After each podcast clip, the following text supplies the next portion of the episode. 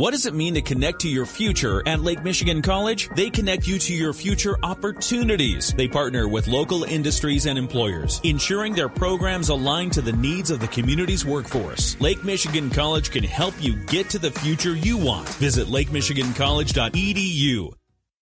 Paul Decker and the Monday edition of the Daily Buzz. Have you heard about this gratitude pumpkin thing? Apparently, it's like a jack o' lantern, but with positive vibes. Basically, you carve it like you normally would, except every day each member of your family writes what they're grateful for. This growing trend lets you pumpkin spice up your Halloween by adding a bit more humanity to the good old jack o' lantern. Before I read this, I've never heard about it. There's a high school in California that was forced to postpone its homecoming dance after staff discovered bats living in the gym. The dance at Davis Senior High was scheduled for last Saturday, but because of the presence of flying bats, it's being rescheduled.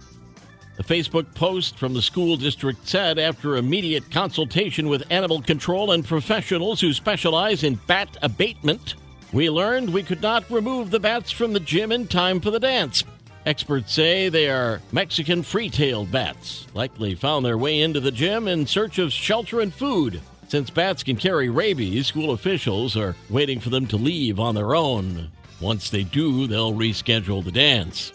And you just know when it is, some prankster will bring in some fake bats.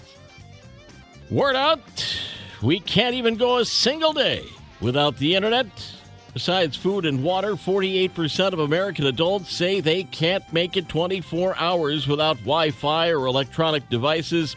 Compare that to 55% who say they can't live without their medicine.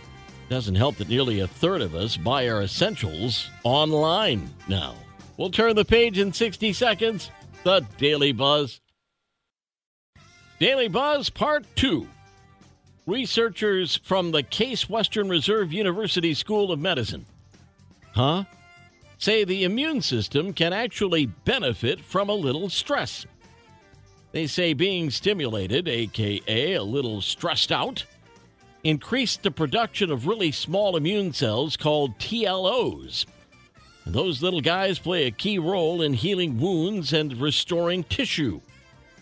The study also showed chronic daily stress for six weeks was beneficial against a second hit or injury. Bottom line, a little bit of stress is apparently good in our lives, but we need to be stressed in the right way. Okay. Speaking of stressed, your four legged friend knows when you're stressed. Researchers say dogs can detect changes in odors around your home. They say Fido can be trained to help reduce someone's anxiety when they smell this.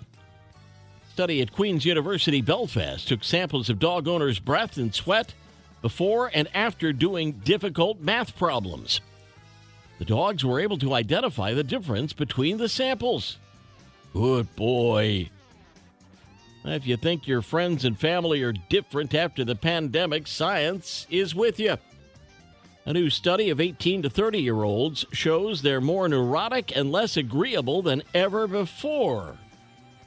Difference here, according to researchers, is that most people have experienced a decade's worth of personality changes in just two years. They're calling it disrupted maturity. Knucklehead news. This is creepy. A couple of former eBay executives have been sentenced to serious prison time for sending live spiders and roaches to some of their corporate enemies. A married couple who wrote a newsletter that was critical of eBay says their life was turned into a living hell by the eBay bosses who harassed them on Twitter with threatening messages and delivered stuff like a funeral wreath and a book about surviving the loss of a spouse. Unbelievable. One of the executives sentenced to five years, the other got two. The Daily Buzz.